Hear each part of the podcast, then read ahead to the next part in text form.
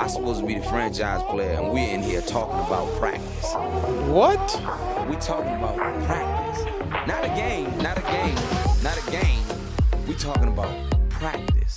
If you can dodge a wrench, you can dodge a ball. Dodge this. I am the best in the world. And that's the bottom line because Stone Cold said so. All right, welcome, ladies and gentlemen, to another episode of the Steak Sauce Podcast. I'm your host, Bugs Bryant. Let's get right into it. We had an easy cover with the Patriots after they put up 250 through the mud on 38 carries as Rex Burkhead chugged in three touchdowns, two by land, one by airmail, where they put up with final score 36 to 20. Patriots cashed on the touchdown spread and hit the over 47 by 9 points. It's the second time already this season that the Patriots have managed to get over 200 yards on the ground. now let's shift over to the Titans game. Stephen Gostkowski has managed to put a terrible week one behind him, where he went one for four and one for two on extra points on that night. He's now been perfect from the field and has only missed one extra point since. And the Titans needed all six of his field goals on Sunday as they failed to cover their two and a half spread, but still managed to squeak out a 31 30 victory over the Minnesota Vikings. Gostkowski's field goals were 39, 31, 30, 51, 54, and 55, and he's hit game winners in each of the first three weeks for the 3 0 Titans. Multiple times in that game, the Titans looked like they were ready to pull away from the Vikings, but they couldn't find themselves an answer for Dalvin Cook, who got himself a career high 181 yards on the ground and got himself across the goal line. Rookie Justin Jefferson had a monster day as well, accounting for 175 of Kirk Cousins' 251 yards and landing a 71 yard touchdown for the highlight reels where he squeezed between two Titans defenders before dancing his way into the end zone.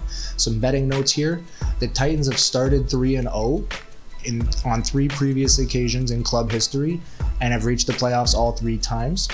On the flip side of that, the Vikings, who are now 0 3, have missed the playoffs the last three times that they've started 0 3. Our first tie and hopefully last tie of the season goes to the Cincinnati Bungles and the Philadelphia Measles, who couldn't do enough to separate from each other. After a scoreless first quarter, both teams got something going in the second as they both crossed the goal line and split three field goals before the half expired, putting the Eagles up 13 10. The Eagles, who already been depleted by injuries, also lost Goedert and Djax by halftime, leaving Carson Wentz to go 225 with one touchdown and two interceptions with a seven yard rushing TD that tied the game. On the other side, rookie QB Joe Burrow finished for 312 yards and two touchdowns, both getting caught by Tee Higgins. But neither team was able to get much going in overtime, and with seconds remaining on the clock, the Eagles were in position to attempt a game winner from 59, but a false start pushed that back, making what would have been a 64 yard attempt and the Eagles instead decided to punt instead of trying for the field goal to take the tie. Uh, Carolina upsets the Chargers 21 16 as Joey Slye puts up five field goals on the day, and Teddy Bridgewater plays an efficient 22 of 28 for 235 and a touchdown. And Justin Herbert has himself another solid performance, throwing 49 times on the day, completing 35 for 330, one touchdown, one interception. Now, after back to back 300 yard games by a rookie quarterback that you drafted with the sixth pick, what do you do about Tyrod Taylor? The plan was to let Tyrod be the veteran plug and play guy while they brought Herbert along, but now through two weeks, the kid's 57 for 82 with 641 yards, two touchdowns, two interceptions. I can't even imagine he's had much time to work with the ones before last week's practices because he wasn't even supposed to start the week before. That was a game time decision after the doctors stabbed Tyrod Taylor in the lungs. Now, I respect the hell out of Tyrod Taylor, but this guy's career has literally just been wrong place, wrong time every time. And it looks like the Chargers might have to just give the team over to Justin Herbert going forward and see where that takes them. You spend a first round pick on the guy, he shows he's game ready. His game completion percentages were 66 and 71 after they had game film on him. Dark horse for rookie of the year? Maybe. Uh, let's switch to Seattle, where Russell Wilson throws for five touchdowns in back to back weeks as the Dallas Cowboys had no answer for the MVP frontrunner. You could even have said he would have had six if DK Metcalf doesn't just channel his inner DeSean Jackson and lose possession at the one for a Dallas touchback. Literally catches the ball behind the defender and doesn't secure it, just puts it beside him, bop, punched right out, touchback. And Wilson is on an absolute tear this year. He's thrown 14 touchdown passes through the first three weeks of the season. Dak played super good as well, but he continues to fall short versus winning teams. Uh, he threw for 472 and three touchdowns, but that was brought down by his two interceptions. He did bring them to a very brief 31 30 lead late in the fourth, but you can't leave four minutes for Russell Wilson to work with. Uh, he only needed eight plays to go 75 yards and hit DK Metcalf for the winning score. Seahawks covered by a touchdown. Uh, they got the over 58. Moving on, Houston continues to be victims of a brutal early schedule, and that's included opening in Kansas City, then hosting Baltimore, and then traveling to Pittsburgh this week where they fell 28 21. Deshaun Watson played amazingly in the first half. He went 14 of 18 for 202 and two touchdowns and took a 21 17 lead into halftime. But then Pittsburgh made some adjustment and put the clamps down in the second half, only allowing 51 yards and forcing crucial Deshaun Watson interception. This is the ninth straight game where the Steelers have managed at least to get a turnover.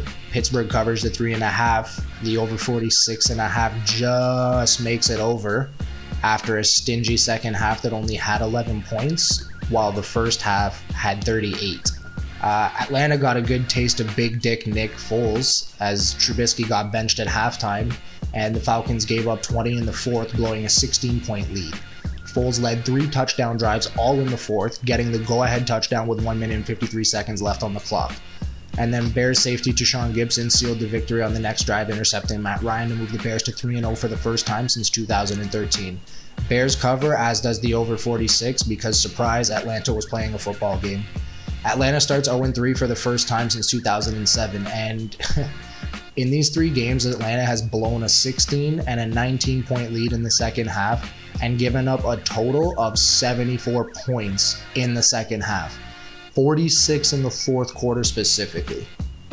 The Rams make a late push in Buffalo, but Josh Allen gets the game winning drive to survive 35 32. The Rams overcome a 25 point deficit to take a brief 32 28 lead in the fourth before the Bills take the lead with 15 seconds remaining on a clutch Josh Allen pass to Tyler Kroft, moving the Bills to 3 0 and maintaining sole possession of the NFC AFC East. The Rams managed to rattle off 29 straight points, though, before Allen led his game winning drive to cap off his four touchdown performance. The Bills cover and the over hits by miles. Colts cover 11 and the game is under by one. No one cares about the Jets. Let's move on to the next game. Broncos struggled without Lock, and Brady's starting to look comfortable, completing 25 of 38 for 297 and three touchdowns as they secure a 28 10 victory over the Broncos the Broncos tried Jeff Driskel out at quarterback, and he played up until the fourth quarter when he was replaced by Brett Rypien, who completed eight of nine, and the one he didn't complete was completed to the other team. Here's a weird stat line for you. Mike Evans became the third player in NFL history to finish a game with two catches for two yards and two touchdowns. Bucs cover under cashes 42 and a half.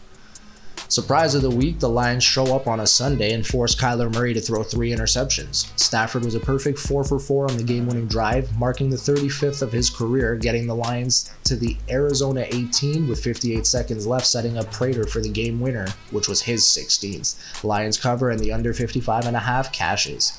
For the Sunday Nighter, we had the Packers upsetting New Orleans as A Rod threw for 283 yards and three touchdowns in his showdown with Drew Brees.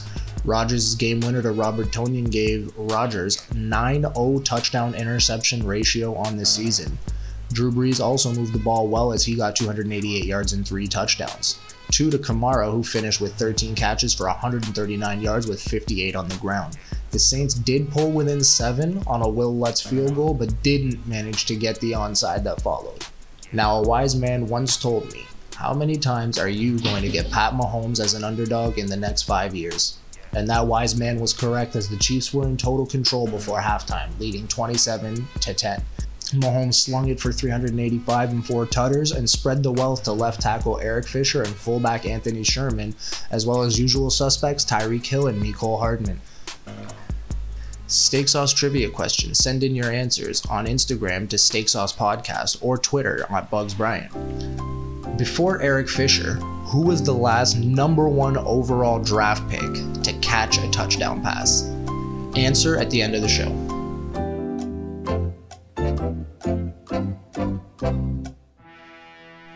Here's an odd stat that was brought to me the other day regarding Lamar Jackson. He has never lost a game in the NFL after a 10 point lead, but if you flip that coin, he has also never won a game after trailing by 10. The Chiefs cover, extending Mahomes' streak as a dog versus the spread to 5 0 1. Here's a look at the early lines preview going into next week. Broncos open at minus two and a half. Almost don't even care who the quarterback is. Their defenses look good enough to score more than the Jets' offense can. Could this be a trap game? Maybe. Considering the Broncos don't have a full word on whether Drew Lock will be playing yet, but in the event they are without Lock, maybe just stay away from this game. But the Jets look so bad that the Broncos should still win with how good their defense is. Uh, the total is set at 40, and given the Jets' lack of scoring power so far, I wouldn't expect an over, but 40 is also a small number, so that's a number to stay away from as well for me. New Orleans opens as a four and a half point favorite over the Lions after dropping two straight games to the Raiders and the Packers. The total here is set to 55. The Saints have given up 71 points in their last two outings, allowing both teams to score over 30 and allowing 23 to Tampa Bay team that had more new faces than old ones. The Lions managed to bounce back from a whooping from the Packers to upset the Cardinals, who were red hot coming in and forcing Kyler Murray into three interceptions. With Stafford under center, the Lions will have a chance if New Orleans defense continues to be this porous. Another over might be the best play here. Colts opened at minus one, and the line is now shifted to minus two and a half. The Colts have made light work of the Vikings and Jets in back to back weeks after stumbling out of the gates to division rival Jacksonville. The Bears, on the other hand, have come out red hot with two come from behind victories against Detroit and Atlanta, in which they scored a total of 41 points in their fourth quarter of those contests. I'm leaning towards the Colts here because scoring 20 points in a fourth quarter is not sustainable as a winning method. Uh, doing so against the Lions and Falcons also doesn't make it as impressive but on the contrary, the Colts have yet to play a real team outside of Jacksonville. And this Thursday that just passed, Jacksonville looked like every bit of the team we expected them to be. The Bengals open as a field goal favorite at home over those same Jags I just mentioned. This total has already jumped five points from 44.5 to 49 even. Uh, bettors are showing early faith in both teams scoring points here. I go Bengals here, but they also need to do better at establishing a ground game because you cannot have Burrow throwing it 45 times a game I'm not sure if that's to fall on blocking or just a lack of commitment to the run game, but they need to get more balance and involve Joe Mixon more. Seattle opens as a touchdown favorite over the Fish in Miami with a total of 54 and a half. And until I see Russ slowing down this season, you've got to follow the gravy train. The, the Seahawks are 3 0 against the spread, although Miami does get extra prep time as they were the Thursday night football game. But I don't think any amount of Fitz magic can stop Russell Wilson right now. Dallas is a four and a half favorite hosting Cleveland, and the total is at 55 and a half. Now, this game is hilarious to me because you have two quarterbacks that refuse to beat winning quarterbacks in a game where a quarterback has to win.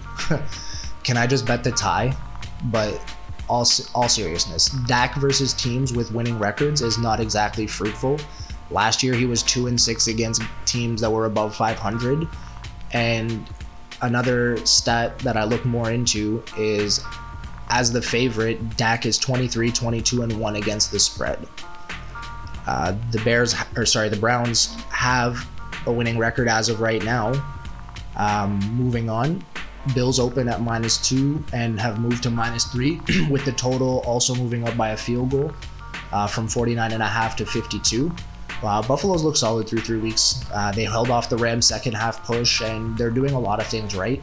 Their defense is stingy, their offense is playing efficient. Limit the turnovers, and that's a team that can make a deep playoff run. Now, the Raiders have looked better than I would give them credit for normally, but other than beating the Saints, who are starting to look more and more like pretenders as the weeks go on, uh, I think Buffalo gets an easy uh, an easy three point cover here.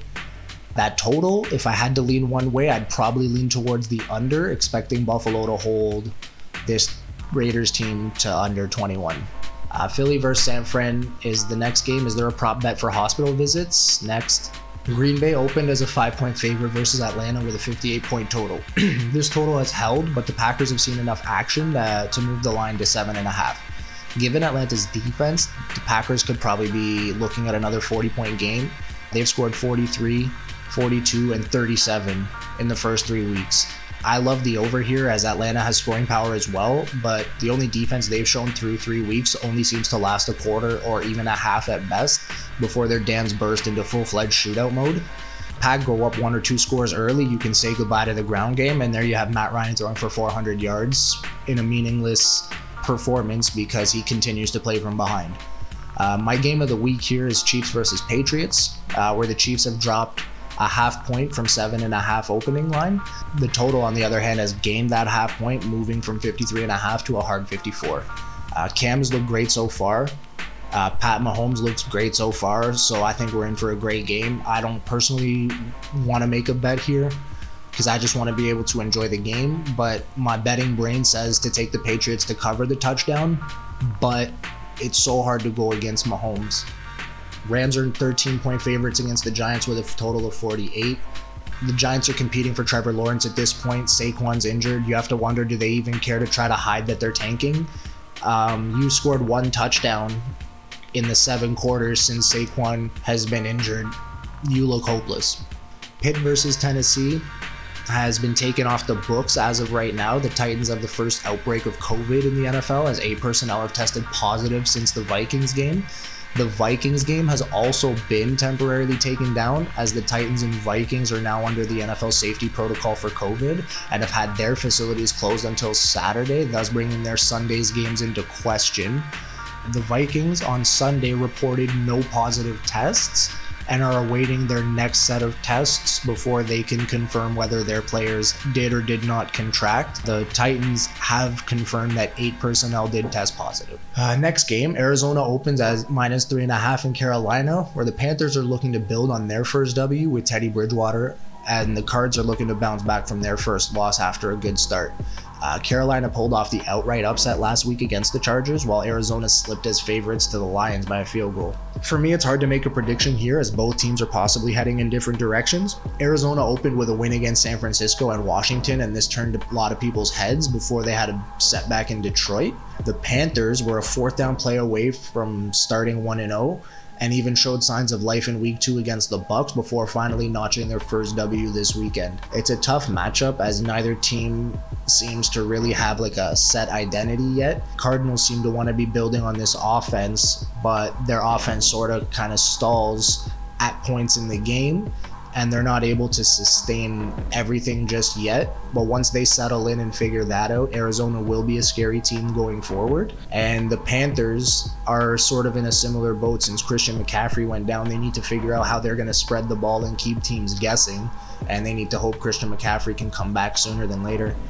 Uh, Chargers are traveling to Tampa Bay, and I think the Chargers are going to cover the seven and a half that they're giving Tampa Bay. Uh, this line has shifted a full field goal, so it started at four and a half and has since moved to seven and a half. Uh, given how well Herbert's played in his two games, I think they could be in a position to get an outright upset on top of covering the spread. And I think that's because their pass rush is a very, very good equalizer. Um, the total here is at 43 and a half, and this seems a bit low. Granted, the Chargers have yet to put like a high scoring total on the board. But if your quarterback's throwing 300 yards a game, you're going to crack the goal line soon once he puts this all together. I'm still not sold that the Buccaneers have a good defense. And so the over probably hits. And like I said, I, I truly think the Chargers come out with the outright spread upset and could possibly even make the push for the outright upset. Ravens opened at 12 and a half. They've moved up a half point to a full 13 uh, as a makeup game seems in order here after they got spanked around on Monday night versus the Chiefs. I think the Ravens will be in control for most of, if not all of this game. Uh, the question is just how much they win by 10, 13, 17, 20. Uh, this is a spread I won't be bothering to play with because they don't need point spreads in the NFL. There's no power ranking system like in college football. So if you don't like a spread, don't take it. Uh, moving on to college football for some quick early line takes. You have Clemson at minus 28 and the total is 55. Clemson hung 49 points in the first half of a game and then decided to scrimmage for the second half. Virginia did start slow against Duke and got some offensive momentum going in the second half as they were pulling away. I think this 55 total should be a breeze as Clemson has the firepower, clearly, to roll 49 points in two quarters. So if they play a full four quarters of football, they should probably still hit in the 40s. The question is then whether Virginia is able to score and not tuck tail after they fall behind by two or three scores. If they can get to 17 or 21, that's an easy over. Oklahoma minus seven versus Iowa State. After an absolute shocker against Kansas State, Oklahoma is in need of a bounce back game if they're going to have any hopes of making a playoff push or salvaging one, to say the least. Voters usually forgive early season losses, and I think this season more than ever, early season loss will probably be forgiven, but they need to come out swinging against Iowa State and make a big cover, as Iowa State didn't look too good in their first game either. Mississippi State and Mike Leach will make for an interesting SEC in the coming years, and considering how Mike Leach likes his offense to run, I'm leaning towards the over 69. They hung 44 on LSU in Baton Rouge, and granted, lots of pieces were missing for that LSU team, but considering how this offseason has been and what that would mean for any coach coming into a new place, implementing a system, and getting used to new players, I'd say Mike Leach delivered big time to start his tenure in the SEC. I think there's going to be points, and Mississippi State will have lots of them.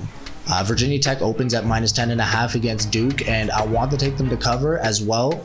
Duke has looked like it's ready to play basketball since this season started, as this football team has had maybe two good quarters of football combined in their three games.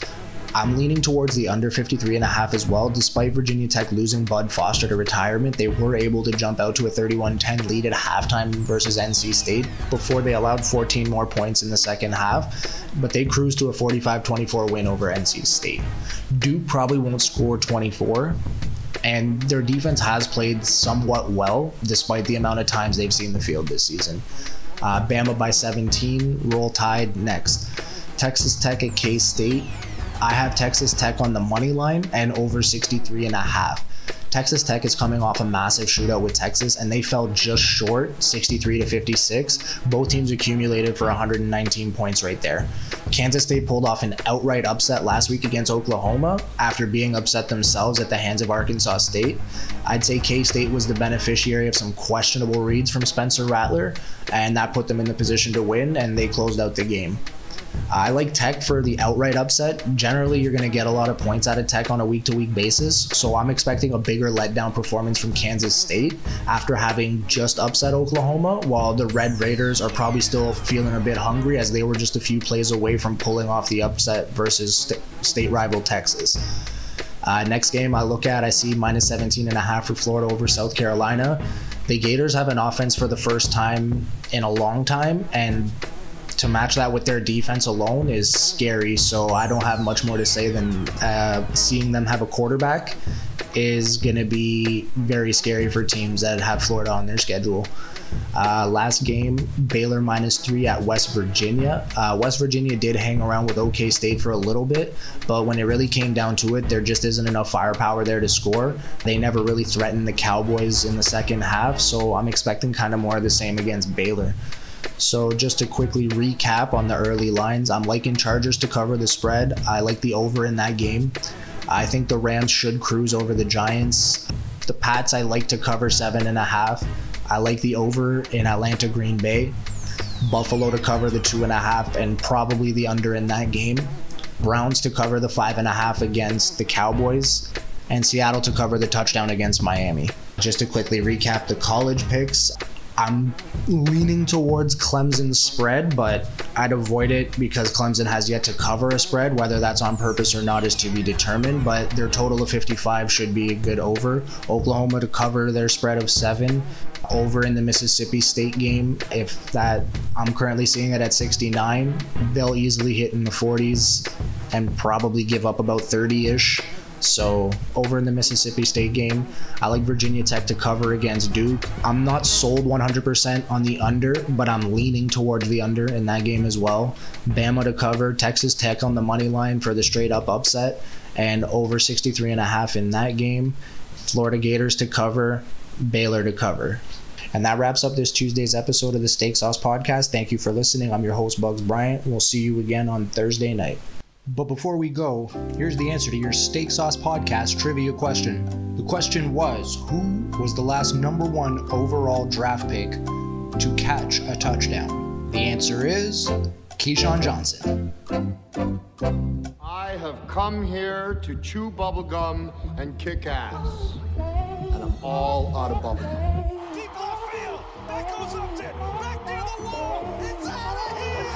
I'm supposed to be the franchise player, and we're in here talking about practice.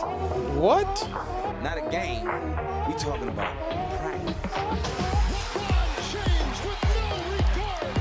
You can dodge a wrench.